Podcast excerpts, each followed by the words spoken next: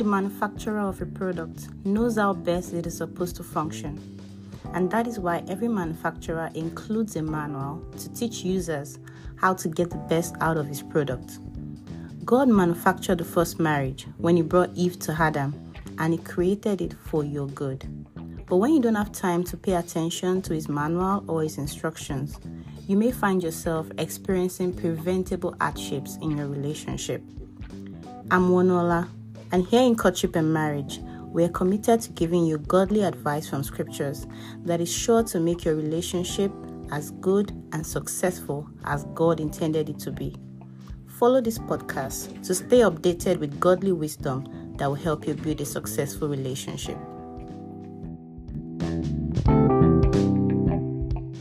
Today, I'll be talking about how to have a difficult conversation with your partner. Difficult conversations are normal in every relationship, and by the way, this can work for you whether you are dating or you are married. Sometimes it could be the big issues that we have to discuss, like finances, parenting, in laws, sex. You know, those are conversations that could potentially be difficult, especially when you and your spouse or your partner have different perspectives to them. It could also be the little things like who is not doing enough to help in the house. And if you're a parent, you know that this is a major thing because the responsibilities are so much and sometimes it always falls on the shoulders of one person alone which is typically our gender women right? So we're typically the ones who have to bring up this conversations about roles and responsibilities and du- duties. It could also be about, you know, who is not prioritizing emotional connection, who is not initiating emotional connection, who is not initiating dates, who is not initiating romance, who is not initiating affection, and all these things. Those are all conversations that could pose some level of difficulty, especially when we've had them before and we're, we're having to talk about them again, or we already know that our spouse or partner has a different perspective to them. Now, while these conversations may actually be difficult to bring up, if we don't discuss them, resentment and bitterness could build up, and that would slowly tear down the love and togetherness in our relationship. So, we mustn't run from these difficult conversations, we must have them. That is why today I'll be sharing with you a six step process to having successful, difficult conversations. As somebody who has had a couple of them myself, I can tell you that at the end of the day it's worth it. Because when you have those conversations you come from different perspectives. You are able to find a common ground meet each other in the middle and it builds your unity. It builds your togetherness. It builds your oneness. It re-energizes your relationship because you feel if we can get through that we can get through any other thing, right? So, how do you go about having these difficult talks without it resulting to a fight or bringing about more enmity between you and your partner? This is a simple template that you can follow. The first thing is decision. You have to be sure that it is really important to discuss this issue in order to avoid a reoccurrence, protect your intimacy, prevent resentment, and be sure that this issue you want to discuss doesn't fall under the category of overlook and move on right? There's that category of things that you just just overlook it and move on is not worth discussing. One rule of thumb to decide whether a discussion is worth having is to ask yourself would resentment or unforgiveness persist if you don't have this difficult conversation if the answer is yes, then it is probably worth discussing. So if you know that you're going to find it really difficult to forgive your partner, then you should probably bring up the issue and give them a chance to explain from their own perspective. The second thing you should do after deciding that you're going to have this discussion is to forgive. An important part of your process is letting go and choosing to forgive any hurt before you even have the conversation. Listen, Forgiveness is a choice that you make on your own. Yes, an apology makes it easier to forgive. But if you always have to get an apology before you forgive, that means you're saying you are not in control of your own choices. You're not in control of your feelings. You're not in control of your decisions because at the end of the day, forgiveness is a choice, it's a decision to let go. And what forgiveness does for you is that it enables you to be able to express your hurt, your painful feelings without seeking to hurt your partner in the process. So, yes, forgiving doesn't mean that it won't hurt anymore. It might still hurt. But when you have chosen to forgive, you'll be able to express that hurt, but you are not seeking vengeance. You're not seek, seeking retribution, right? You're just expressing your hurt without trying to hurt your partner in the process. When you choose to forgive before engaging in a difficult conversation, you will be able to communicate kindly and respectfully. And this will help your conversation to be judgment and accusation free. So I'm not going to just be talking about what you did. I simply want to express more how I feel about what you did. By doing this, you have given your partner an opportunity to open up and engage in this difficult conversation with you. And this sets you both for greater success in reaching concessions and reconciliation. Because the truth is, if you come at your partner with, this is what you did wrong, this is what you did wrong, they're going to be defensive. They're going to just find a way to defend themselves because that's the only way they can balance that equation, right? It's like both of you are, are on a seesaw. So if you come with accusations, they have to balance it, find an equilibrium with defense of themselves, really. But if you come after having forgiven, if you come expressing your heart, you have to choose your words carefully in order to avoid opening up with trigger statements like, oh, you always do this or you never do that. Those two phrases, wipe them completely out of your vocabulary if you want to have a successful marriage. Because whenever you overgeneralize like that, your partner would have an opportunity and even a, a solid basis to to rebut that statement by oh that's not true I never always do this, right? so funny. Beginning with I statements, like I said earlier, followed by a description of your feelings, enables you to communicate how you were affected by something or what you think of something without necessarily pointing an accusing finger at your partner right? This gives your partner an opportunity to empathize and hopefully to motivate their willingness to want to make things better.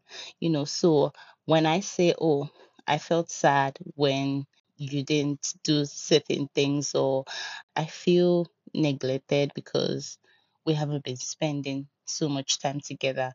This is different from saying you don't always try to spend time with me. You see that? So when I say you don't always try to spend time with me, then my husband will have to defend himself by saying, ah, no, but I've been working or I've been busy. We try to like find an excuse. But when I say I feel neglected because we haven't been spending time together, because I haven't seen you initiate the date in a while, it makes me feel neglected.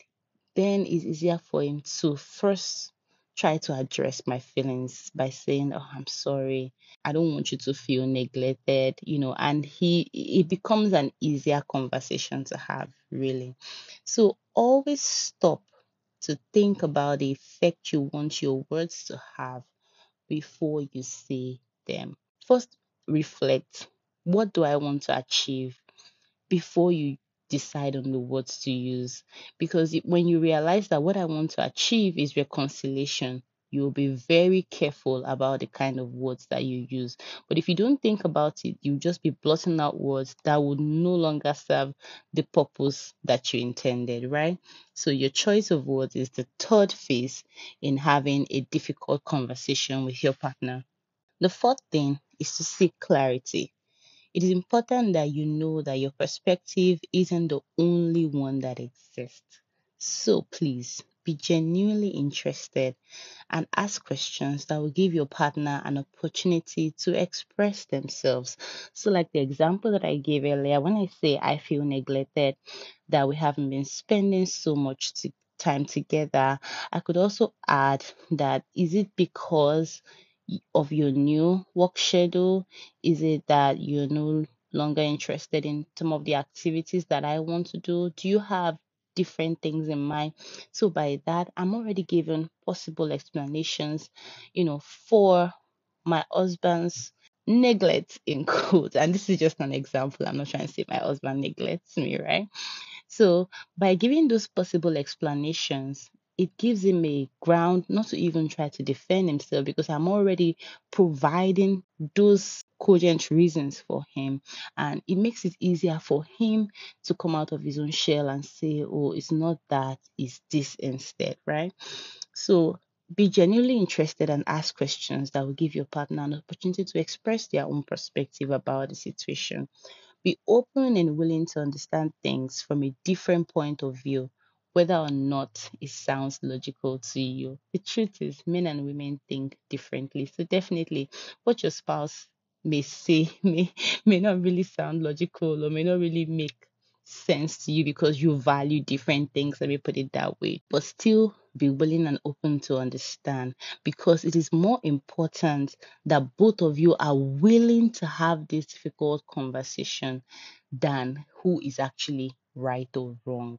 So prioritize your relationship and the willingness of your partner to communicate over who is right or wrong. The fifth thing is to prefer solutions or make requests. Now, at this point, after you have had that back and forth about the issue, how you feel about it, your spouse has had an opportunity to give their own perspective. Now you have to be very clear about your expectations going forward. So, like that example that I gave earlier, I would simply say I would like it if we carve out Sunday nights for just the two of us to play games. I don't want to watch TV because it drains me.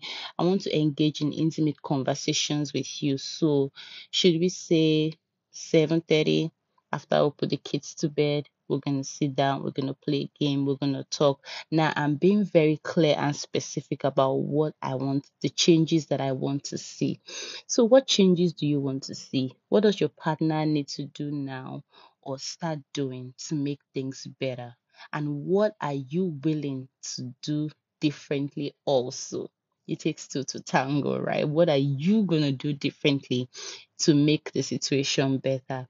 Ensure that you reach and agree on these decisions together so that you can both be committed to taking action on them.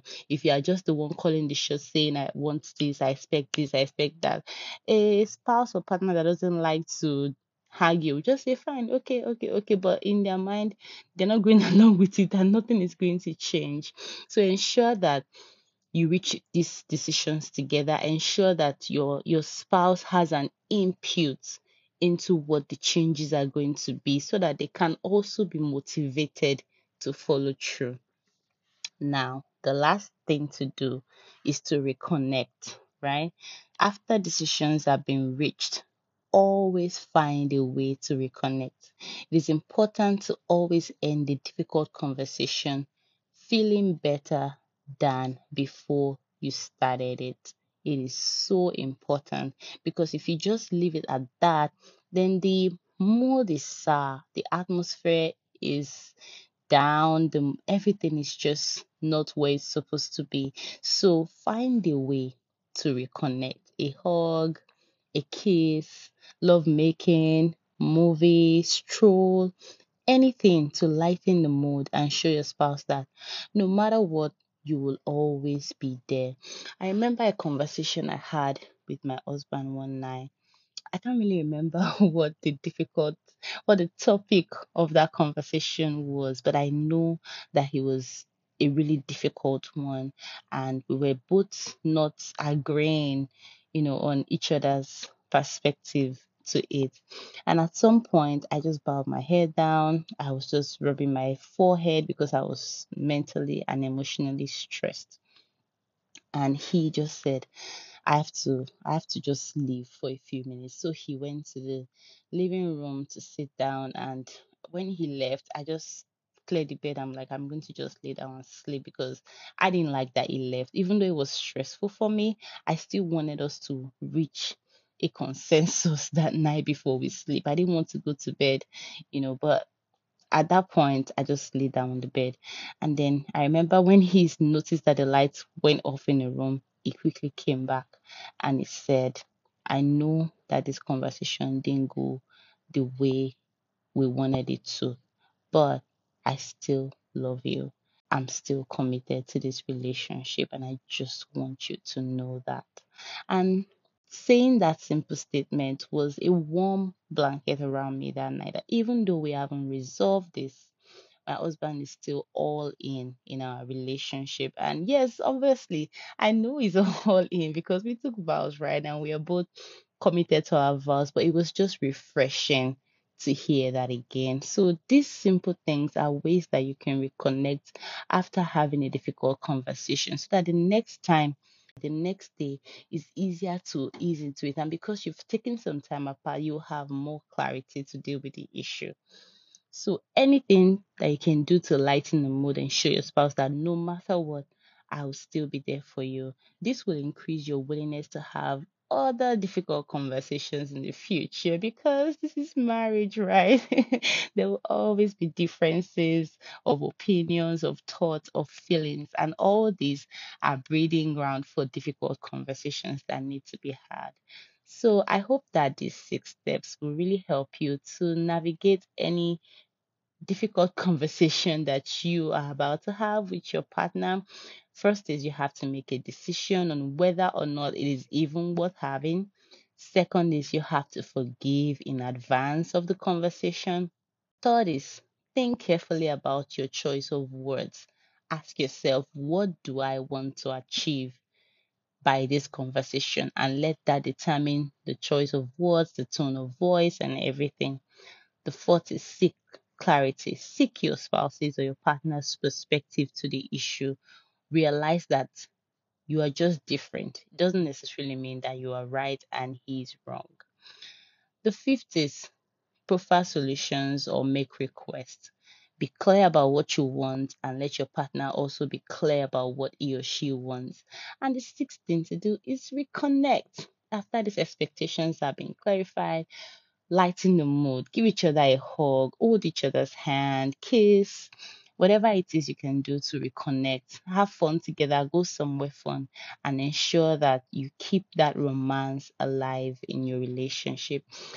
If you have any questions about this or any experiences or thoughts that you'd like to share, please leave me a comment. I would definitely love to hear from you. And of course, head over to the polls and make your voice heard, answer the question, and you know, let's have fun together and make this podcast our our thing, right? have a wonderful, wonderful day. God bless you.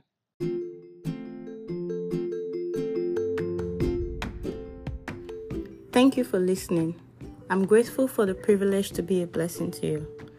What will you remember from today's episode? Take a minute to record it as a voice message or type it in the comments. Doing this helps you to be conscious of the changes you're going to make in your relationship and it encourages others to listen and transform their relationships as well. So it's a win win. Don't hold back. Let's do this together. Leave a comment now. God bless you.